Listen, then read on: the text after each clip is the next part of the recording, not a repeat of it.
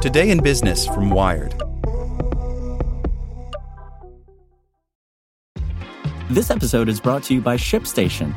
You know, some things take a lot of work, like sending little robots to far off distant planets. And just as that's challenging, so too is running a successful e commerce business, especially when there's so much to do.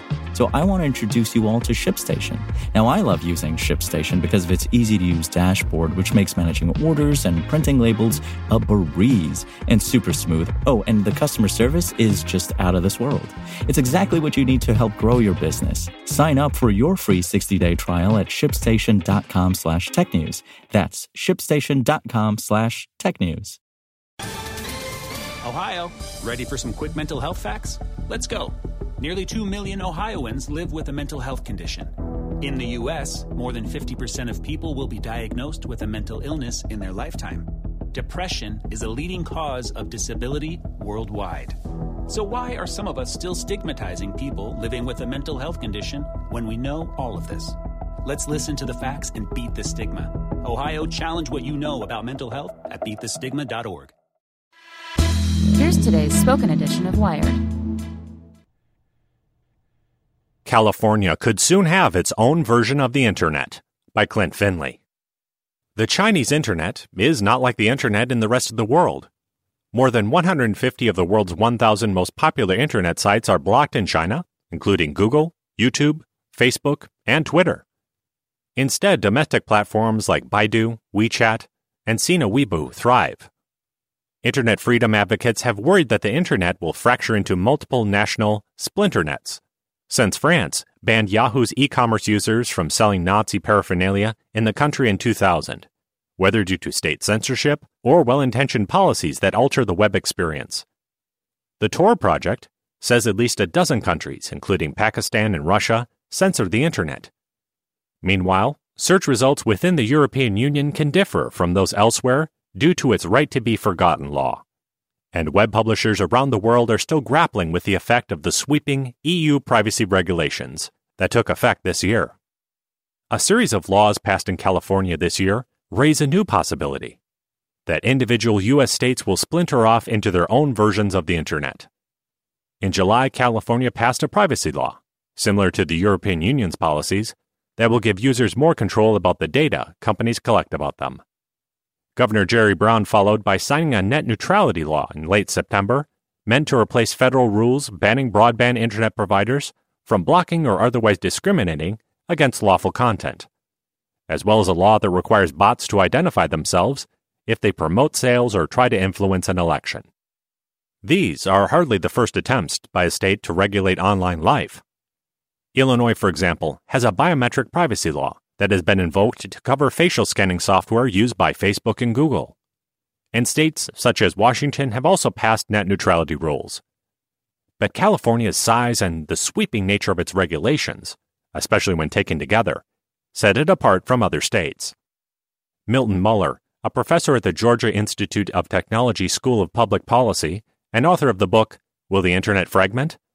Calls policies like California's net neutrality law and Chinese censorship alignments rather than fragmentation for technical reasons.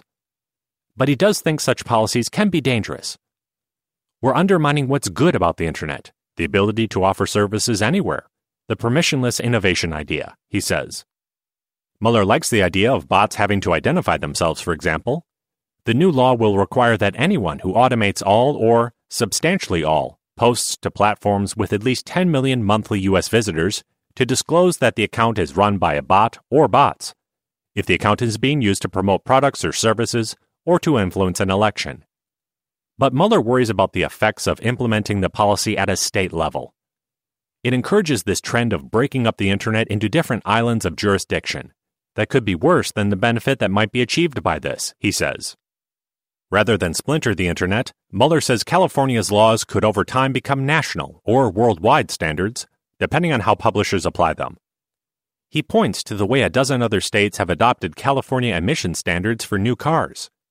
Some companies, including Microsoft, have opted to follow European data privacy laws worldwide and offer a privacy dashboard that enables users to delete or download the data the company has collected from them.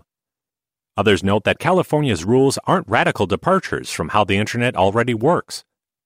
I think that California, like Brussels, certainly might set the bar for compliance on several important tech issues, says Woodrow Hartzog, a professor of law and computer science at Northeastern University.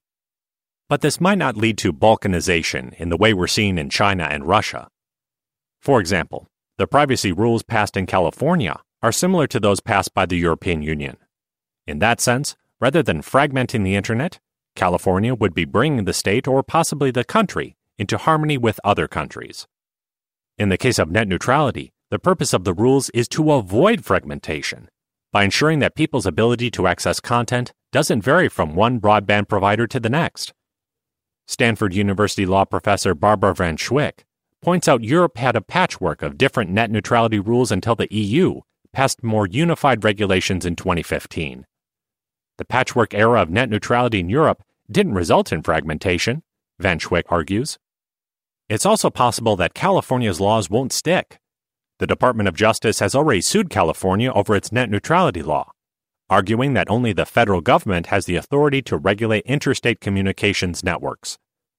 While Congress considers multiple proposals to regulate net neutrality at the federal level, California agreed to pause the law while lawsuits play out over federal regulators' decision to dismantle net neutrality rules. Meanwhile, the tech industry is lobbying Congress to pass a less stringent national data privacy law that would override California's laws.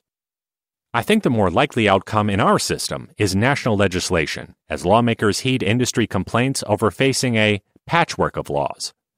Says Ryan Calo, a law professor at the University of Washington specializing in privacy and cyber law. A lot of folks see privacy legislation as nigh inevitable. But with Washington's gridlock, nothing is inevitable. With the Lucky Land slots, you can get lucky just about anywhere. This is your captain speaking. Uh, we've got clear runway and the weather's fine, but we're just going to circle up here a while and uh, get lucky. No, no, nothing like that. It's just these cash prizes add up quick. So I suggest you sit back, keep your tray table upright, and start getting lucky. Play for free at LuckyLandSlots.com. Are you feeling lucky? No purchase necessary. Void where prohibited by law. 18 plus terms and conditions apply. See website for details.